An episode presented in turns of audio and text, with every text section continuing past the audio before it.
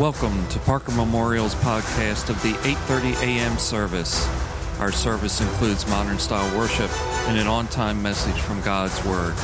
This week, we continue our in-depth study into the book of Revelation by Dr. Mac Amos. Now, here's this week's message. If you have your Bibles, you can go ahead and be turning to the Revelation chapter 5. The Revelation chapter 5. We're in the Revelation, and we looked at Revelation chapter 5, verses 1 through 7 last week. And if you remember, that's where John sees at the throne, and when he sees the one sitting on the throne, and all of a sudden he has a book and a scroll in his hand, and the angel with a loud voice asks, "Who is worthy, or who can open up the scroll? Who can break the seven seals of this scroll to reveal what God wants to be revealed?" And throughout all of heaven or earth or the netherworld, there was no one who stepped forth. So what did John do? What did John start doing? Were y'all here last week? Or was that somebody different? What did he do? He wept. He wept bitterly because no one was going to be able to open up the seal. No one was going to be able to open up the book. But then one of the elders told him what? Stop weeping. Stop weeping. Because there is one who is coming who is worthy. He's the Lion of the tribe of Judah, the root of David. And he looks and he sees, and what does he behold? He beholds a lamb as slain standing. And that Lamb of God, who is also of the tribe, the Lion of the tribe of Judah, and is also the root of David, is who? It's Jesus Christ. Jesus Christ has come, and he comes and he takes the book out of the hand of God. He takes the book, and he's going to begin to break those seals in chapter 6 to reveal the revelation and the redemptive plan of God, how to win back, how to redeem this lost world. What a powerful experience it's going to be. And that book's going to reveal what all happens from chapter 6 to the end of the Revelation. You need to be here for that. But here in chapter 5, as it ends up, it's not about what's happening in Revelation. That starts in chapter 6. But is the fact that the weeping has turned to worship. Weeping has turned to worship. And these verses that we're going to read, verses 8 to the end of the chapter, there are three doxologies of praise, three worship experiences of the Lamb of God, and the last, the Lamb and the one, the Father who's sitting on the throne. Three times of praising Almighty God. So join with me as we look at this weeping turn to worship. Verse 8, and when, talking about the Lamb, when he had taken the book, the four living creatures, who are those? Those are the cherubim. Remember that? Those are the cherubim, the ones who lead forth in worship. But not only in worship, they're going to be the ones who are carrying out the administrative work of the Lamb of God to bring about the redemptive plan in this revelation. Those four cherubim and the 24 elders. Who are the 24 elders? All the redeemed of all the ages, the Old Testament dispensation and the New Testament dispensation, which is us. And it tells us that we're going to be gathered there. Remember that we've had the rapture of the church. The church is there. The church is no more after chapter 3. It's no more found in Revelation. It's there with Jesus. And so we're a part of those 24 elders. Look what it says. The four living creatures and the 24 elders fell down before the Lamb, having each one a harp, you ought to circle that, and golden bowls full of incense, which are the prayers of the saints. And they sang a new song, saying, worthy art thou to take the book, to break its seals, for thou wast slain, and didst purchase for God with thy blood men from every tribe and tongue and people and nation. And thou hast made them to be a kingdom and priests to our God, and they will reign upon the earth. And I looked, and I heard the voice of many angels around the throne and the living creatures and the elders. And the number of them was myriads of myriads and thousands of thousands, saying with a loud voice, "Worthy is the Lamb that was slain to receive power and riches and wisdom and might and honor and glory and blessing." And every created thing which is in heaven and on the earth and under the earth and on the sea and all things in them, I heard them saying, "To him who sits on the throne and to the Lamb be blessing and honor and glory and dominion forever and ever." And the four living creatures, those cherubim, kept saying, "Amen." And the elders, that's us, fell down and worshiped. Let's see these three doxologies of praise. We ought to learn how to praise better, amen? If you want to know how to praise Jesus, just go to Revelation chapter 5, begin about verse 8, and you'll get three doxologies of praise, and you need to practice them because some of them you're going to be singing, all right? You need to be able to memorize those words because you're going to be singing those before Almighty God. Whenever the Lamb of God has been revealed and he takes the book out of God's hand, there's an immediate response of the four cherubim and those who are the elders. Remember that the cherubim are responsible for leading out in worship, not only of the elders, but of all creation. They're going to be leading, directing the worship. But the real worshipers of this first doxology are the redeemed because of what the doxology says. And it says that the redeemed are those 24 elders. That's us, all right? That represents us. Now, what are we having in our hands? It says, first of all, when we come there, all of us have in our hands a harp. A harp. We're going to be playing the harp. I can't play anything. Can't even play the radio without static. What about you? I can't play anything. I can't wait till I get to glory because I'm going to play a harp, and it's going to sound great when I play the harp. And also it says in my hand that I'm going to have a bowl of incense, and that the bowl of incense, it tells us what that is. A bowl of incense are the prayers, all the prayers of all the saints of all the time. Now, what does that mean? Before we ever start praising God, we've got those two things in our hand. Well, first of all, when it says that we're holding a harp in our hand, did you know that the harp was the instrument of prophecy? It was the instrument of prophecy. Whenever the harp and music was played, that's when a prophetic word was given to a prophet to speak forth that word. Let me give you some references. We don't have time to turn there, but let me give you some references so that you can turn there and look at it. 1 Samuel chapter 10, verses 5 through 6. It's when Saul became the king. And remember whenever the prophet told him, he said, "Listen, Saul, you're going to prophesy with the prophets." And he said, "This is what's going to happen. You're going to see those prophets walking down the hill, and they're going to be playing their harps.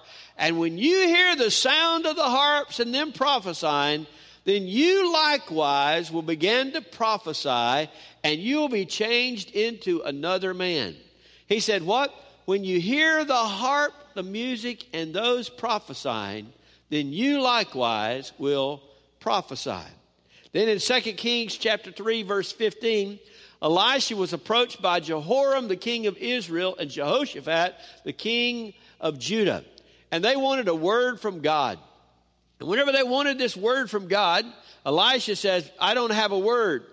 But finally when he says, "I'll be willing to give you a word," this is what he says, "Call the minstrel. Call the one who is the player of music, the player of the harp." And when they called the minstrel and he began to play the harp, the word of God came, and the prophetic word came to Elisha that he spoke. See, there's some connection between music and the music of the harp and the melodies that are carried that bring about a word from God in the heart of a prophet. Whenever that music is played, the prophet hears and begins to speak. Did you know this was eye-opening for me? I told my wife this a couple of weeks ago when I first was studying this. This was eye-opening to me because do you know how I am? This is the way I am. I cry at almost every movie.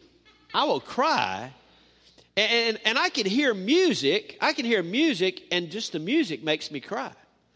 I watched a movie recently, and it was a fine movie. It wasn't anything wrong, but the music was fabulous. So I got the soundtrack and started playing the soundtrack, and I just start crying. And I told my wife, I said, I don't know what the world's wrong with me. I just cry all the time. But you know what? My gift is the gift of prophecy. My gift is I have the prophetic gift. And here's an interesting thing that I discovered, is music does something for me. When I study, I listen to music. I put headphones or something. I listen to music, because whenever I hear music, it's like I hear the voice of God, and God speaks in the midst of that music.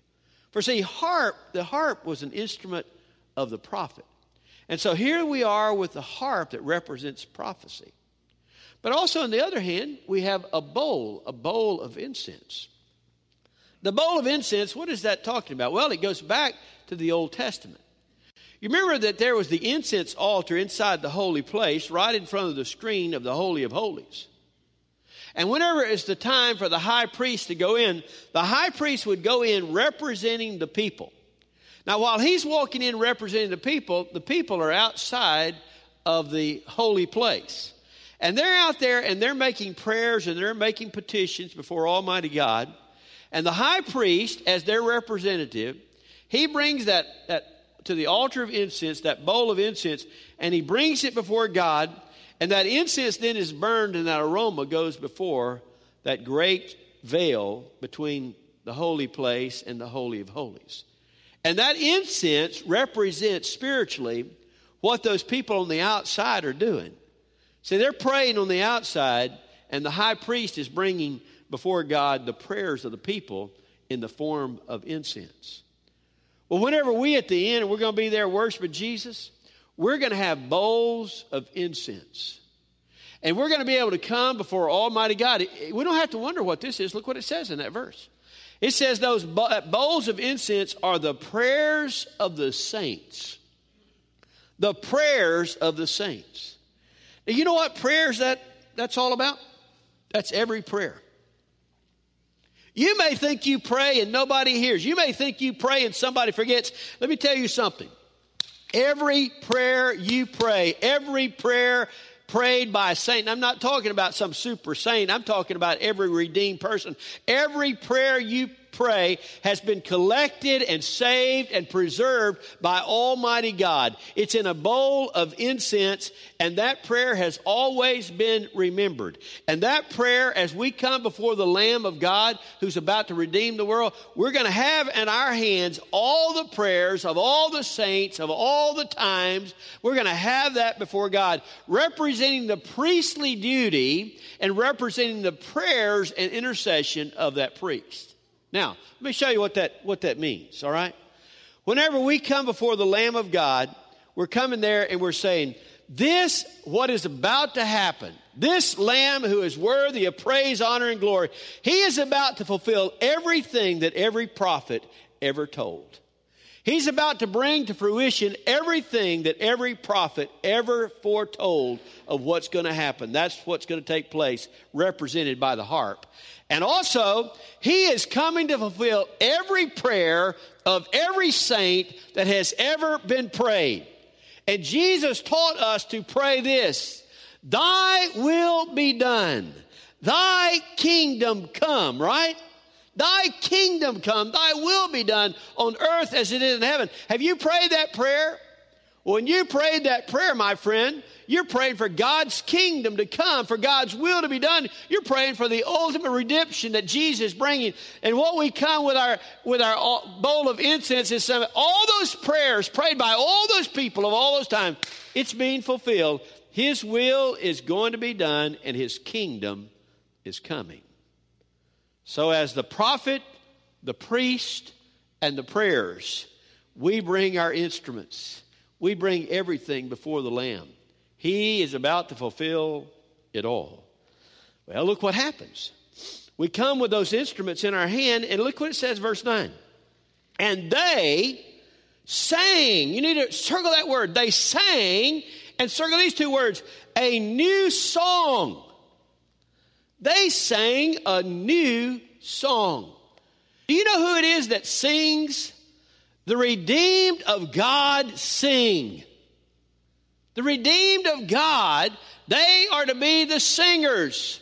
The redeemed of God, those who've been washed in the blood of the Lamb, we're the praisers. We offer up the praise and glory to Almighty God. Now, hold on just a second, because I want you to see something. It says we're going to all sing, the redeemed are going to sing, and we're going to sing a new song, a new song. Different words in Greek language for new. One of the words is neos. It means a new type. Another of those words is the word kaine, which means a new character. The word kaine is used here, which points out that there is a new song that is going to be sung different in character. It's a song the world has never heard. That song that the redeemed are going to sing in glory, it is a song that the world has never heard. There are different words for song. In the Greek language, there's the word psalmos, where we get the word psalm from. There's the word hymnos, which get the word hymn from. But neither of those two words, hold on a second, neither of those two words are used. This is the word ode, which means a general song. This is going to be a new general song, not a hymn, not a psalm, not a sacred song. It's going to be a general song that's a new song, new character, no one's ever heard, and the redeemed are going to sing it. Now, hold on a second. Hold on. I know how people are. If we're divided over anything, we're divided over music. Well, I tell you, I only want hymns. And I only want psalms. Put your hand down, Miss Ann. You're not going to want it up in just a second. I only want psalms. And then somebody come here, I don't like all those hymns. I only want praise music. I only want worship music. And then this is where we really are. I don't like anything new. I don't like nothing new. Man, I don't. Just give me that old stuff that I know. You better change your heart. You better change your mind. Because when you get to glory, you're going to sing a song you've never heard. And it's not a hymn, and it's not a psalm. It's different in character, and it is a general song. And that's what you're going to sing, a new song. So get in practice, amen? Listen to something you don't like. You don't always have to like the same thing, right? Over and over again. We're so stuck in the mud. We are. And it's not older people stuck in the mud. Younger people are just stuck in the mud too. But God said, when he sends you to glory and when you get there, and I hope you're going to be there, you're going to sing a new song, and you're going to love it. Because one thing, you're not be sitting back observing. You're going to be participating. Uh-oh, bless God. You mean we're going to have to sing in heaven? Yep, you get there, you're going to be singing. So you better start practicing now. Amen? I see stuck in the mud people sitting around here. I ain't going to sing. I'm not singing for nothing in the world. Singing is not my business. You better learn how. You better learn how, because you're going to sing. If you're a part of the 24 elders, redeemed, you're going to go and you're going to sing a new song. And what is that song? It tells you what the song is all about. There are four aspects of this song. And I want you to notice something about this song. The redeemed sing to the Lamb of God. Notice that, okay? Those who are redeemed, we sing to the Lamb of God, because we are redeemed and we have a special relationship. But four things about this song. Listen to what it says. First of all, this redemption means that it is a praise and worship experience for God. Listen, worthy art thou to take the book and break its seal. First and foremost, this song is a song of redemption for the glory of God. Everything is for the glory of God. Secondly, this redemption is about how our redemption is purchased by the blood of the cross. That's what it says. For thou wast slain and didst purchase for God with thy blood. A few years ago, I remember there was one denomination, I won't call their name. There's one denomination, they rewrote their hymn book. You know why they rewrote their hymn book? Because they took out every hymn that had any mention of blood. They didn't want to put any mention of blood in their hymn book. Well, they better get ready, because when they get to glory, you know what they're going to sing about? The blood of the Lamb. For we are redeemed by the blood of the Lamb. And that is how it is purchased. That's how it is won, by His shed blood. And when we're singing in glory, we're going to sing about the one who gave His life, who shed His blood for us. The third thing is that this redemption is for all people. For all people. Listen what it says. Has purchased for God with thy blood men from every tribe and tongue and people and nation. Do you know who Jesus died for? Everybody. Every tongue, every person, every people, every nation. He died for everyone. Some people want to criticize Christianity and say, you Christians, you are so exclusive. Y'all think you're the only ones who are getting to go to heaven. The truth of the matter is Christianity is very exclusive. We believe that the only ones who are going to get to go to heaven are those who are washed in the blood of the Lamb. But let me tell you about Christianity on the other side. It is all inclusive. Anybody can come. Everybody's invited. Whosoever will might come. And Jesus says that people from every nation, every tribe, every tongue will be redeemed. Redemption is for everybody. Let me show you this, though. Look at the final thing, and that is this. Redemption results in responsibility and actual rulership. Look at what it says. And thou hast made them, talking about the redeemed, to be a kingdom and priests to our God, and they will reign upon the earth. Do you know you know what He's done when he came? He redeemed us. And He says He made us to be kings and priests. He made us to be kings and priests, and we will ultimately rule over this new world. We're going to be ruling over this new world as kings and as priests. Did you know you're a king? Did you know you're a priest? Well, act like it. Amen? Act like you are kings. Act like you are priests. You're going to be placed in responsibility. That's what people say. Is that important? It's important if Jesus said to sing it. Amen? Our redemption and those who are redeemed, we sing to the Lamb of God. We sing to the Lamb of God. Look what happens in the second doxology, verse 11. And I looked, and I heard the voice of many angels around the throne and the living creatures and the elders. Okay, here's the picture. The throne is here, and the Lamb is there before the throne. And then you got the four cherubim, and you got the 24 elders. All right, they're all surrounding the throne. The next thing he hears a doxology by the angels. By the angels. And those angels are surrounding that throne of God, and all of those who are around the throne of God, these angels are surrounding. And look how many there are. It says that the number of them was myriads of myriads. If you go to Webster's dictionary and look up myriad, it'll say a lot of people. That's what it literally says, a lot. It really means to not be able to count. The King James Version said it this way, 10,000 times 10,000. 10,000 times 10,000 angels plus thousands of angels. Do you know how many angels God has? I don't know. That's right. Nobody knows. But He's got plenty, amen? He's got so many that you can't count them. They're there. And whenever this praise and worship of God starts happening, and the 24 elders are leading out in this worship, and the cherubim are cheering them on, joining in that praise and worship are the angels of God. They're not going to let just the redeemed worship God. They're going to worship God as well. But something unique about their worship of God. Notice that when they worship God, first of all, they do not sing to the Lamb. They sing about the Lamb. They don't have the same relationship with Jesus that we do. They haven't been redeemed like we have been. So they sing about him instead of to him.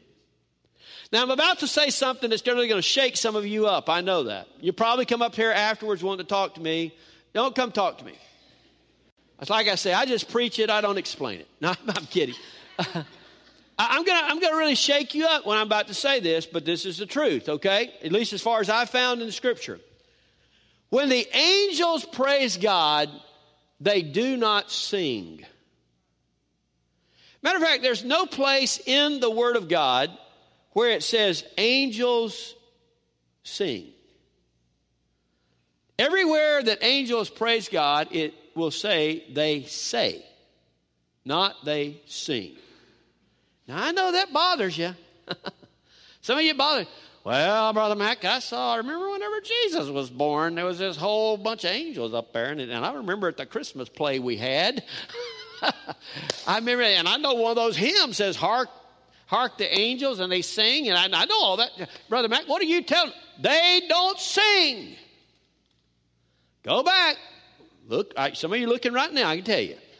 In Luke 2:13, in case you need to get there, all right? In Luke 2:13, that's the verse you're looking for. It's going to say, whenever they're going to praise God, the angels say, not sing. Now, why? I don't know. I did read a very interesting article about that, and I think it has probably some validity. Now, I'm not a musician person at all, okay? But let me tell you what this person said. They said, in order for you to sing, in order for you to have melody and have music, you have to have both minor keys and major keys, minor chords and major chords, and whenever all those get put together, it forms music and melody. You don't just have all minor and you don't just have all major. You have to have a combination between the two.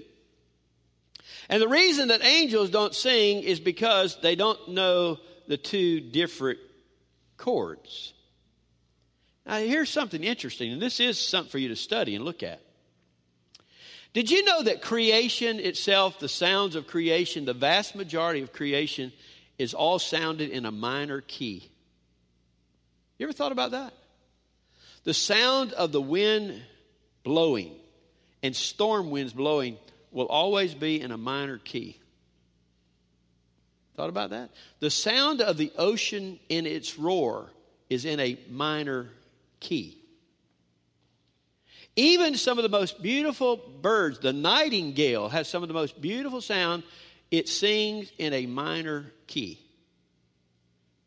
The minor key represents lostness, hurt, pain, and despair. It is though creation itself is in its song and sound is living out what Paul said in Romans 8, where it says creation groans for the revealing of the Son of God or for the redemption of Jesus, for most of its sound is in the minor key. Whereas the major key points to victory. It points to good and wonderful and blessing. Well, the redeemed of us, we know how to sing because we know what it's like to be lost and in despair and have hurt and pain. And we also know what it is to have victory and praise and adoration and glory. And we know what it's like to put the minor keys and the major keys together and to make a melody before Almighty God. But angels don't know that because they've never fallen and they've never been redeemed. They've never known the despair of lostness like we have, and they've never known what it's like to be won over and be bought and purchased and redeemed. And therefore, they don't know the makeup of the melody to sing. But they do know the Lamb. They do know the Lamb because look what it says. Here's the song. Worthy is the Lamb. Notice speaking to him, about him, not to him. Worthy is the Lamb that was slain to receive power and riches and wisdom and might and honor and glory and blessing. Why don't you love that? I'm telling you, the angels can teach us a little bit about how to praise God. You know what? One of the things I love about that is that it's poor English. Poor English. We know that when you have a combination of those words together, you shouldn't put "and" between all those words. You should do what? Put a comma. Not the angels. Not the angels. The angels, why? They're saying "and" between each one because every one of them is important. Every one of them stand on its own. And every one of those are emphasis of who this Lamb is and what he deserves. And it's almost like, whenever I hear them, it's almost like they just keep going. They could keep going and repeating and repeating and repeating. And it's because you can't describe him adequately. You know, one of the interesting things, I think there are 14 doxologies in the Revelation. The first one is in chapter 1. And if you'll read the doxologies, the very first one only had two things that said about the Lamb of God. But by the time you get to the end of the doxology, they keep growing and growing and getting bigger and bigger, the praise of God. It's kind of like whenever we progress, we know more about how to praise him than when we started. Amen? Look what it says. Blessing and honor and glory belong to the Lamb. But that's not all. There's a third doxology. Listen to this doxology. Who's in it? Listen, verse 13. And every created thing which is in heaven and on the earth and under the earth and on the sea and all the things in them. That pretty well encompasses creation, wouldn't you say? I mean, whatever's in heaven, whatever's on earth, whatever's under the earth, whatever's on the sea, whatever's in all of these things, all of that joins in the praise of the Lamb. I heard them say. Now, this is where, my friend, you remember when Paul said that every knee will bow and every tongue will confess that Jesus Christ is Lord? You know that? It's a picture of that. It's a picture. When all of creation, every part, not just talking about human beings, every part of creation, everything God's ever done, even the rocks. Did you hear that? Even the rocks. Why would I say the rocks? Why would I say this lifeless rock would cry out and praise God? Why would I say that? Because Jesus said it. He said, If the people don't do it, the rocks will cry out. Well, every created thing is going to cry out, going to join in worship. You get a picture? Here are the cherubim leading the redeemed, and then the angels join in. Then all of God's creation joins in. And listen to what they say. Verse 13. To him who sits on the throne. This is a praise and adoration of God the Father and the Lamb. To him who sits on the throne and to the Lamb. It's the first time that you see them tied together. It's the first time you see the joint Godhead. You know what's important about that? Because here they're going to be worshiped together, and the rest of this book is them working together to bring about the redemption.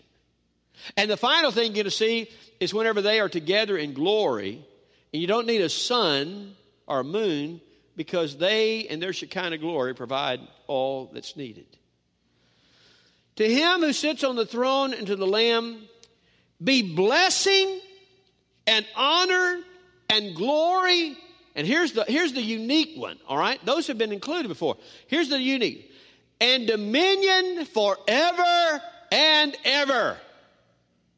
Dominion, rule, control forever and ever is to the Lamb. That's the creation crying that out. You know why that's important for creation to cry that out? Because from the time that Adam and Eve fell, they lost the right one being over them. Man was supposed to have dominion. God was supposed to have dominion. And whenever man failed and sin entered into the world and Satan took over as the god of this world, he took over dominion. And since that time, as it says in Romans 8, all of creation has grown for God's redemption. All of creation has grown for God to restore back to what it was supposed to be. All of creation grows. So here, whenever the Lamb has come and the redemption is drawing nigh, they say this, dominion will be his forever and ever. We will no longer be under the rulership of the enemy. Creation crying forth. Then, look at verse 14. I love this. And the four living creatures, those cherubim, kept saying, Amen. Amen. I hope God lets me preach when we go to heaven. I want me an amen corner of cherubim. Amen. I want somebody who learns how to say amen and knows how to say amen. This cherubim is saying amen, amen, amen. They just keep agreeing. With what do they agree with? They're agreeing with everything that's been said about the Lamb and about God the Father. And basically that word amen there means so be it. So be it. So be it. Whatever is said about the Lamb, so be it. And look at the final thing. Here's you and me. And the elders fell down and worshiped. I told you before, we got to practice that. We got to practice that. Miss Ann came up and told me if I saw her down, it wasn't because she was praising God. She failed. Help her back up. And I told her, I said, I understand, but I said, well, isn't it going to be great one day whenever you can fall down and get back up? Amen? But for those of us who can fall down and who can worship Almighty God, it wouldn't hurt if we practiced. Matter of fact, I want to give you this little task this week, okay? I want sometime this week in your prayer time, if you are able, I want you to either get on your knees or on your face before God. I'm serious. To get on your knees or on your face before God. You may find it does something for you. You may find that God speaks to you and ministers to you in a certain way. And if nothing else, you're getting in practice of where you're going to be and what you're going to be doing. Amen? What a wonderful, wonderful part of the book of Revelation, to praise the Lamb. And this sets us up for what he's about to do. He's given us an opportunity to see him, to glory in him, to worship in him. For he's about to open up the seals. And he's about to make known what it's going to cost to redeem this world. And what it's going to be like whenever he pulls the church out in those years of the Great Tribulation before he comes again. He's going to show us. It's going to be harsh, tough, not easy. But he is the Redeemer, amen? He's the Lamb. And just like it said, for all people, whosoever will may come. If you don't know Jesus today, you can come. Give your heart to Christ today. He died on the cross for you. He paid the price for your sin. He wants you to be redeemed. He wants you to be in glory. He does not want you to face the tribulation. You can give your heart to Jesus today. Maybe you've accepted Christ. We had 14 accept Christ this week in Vacation Bible School. Isn't that wonderful? Great. Maybe you accepted Christ. You need to come for believer's baptism. We invite you to come. Whatever, God. Maybe you want to join our fellowship. We welcome you to come. Maybe you have a special need or prayer. You want to come to the altar and pray. You have the chance to do that.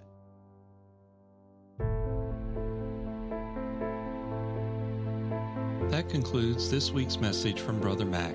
Additional sermons and reference materials are available from our website at parkermemorial.com/sermon-series.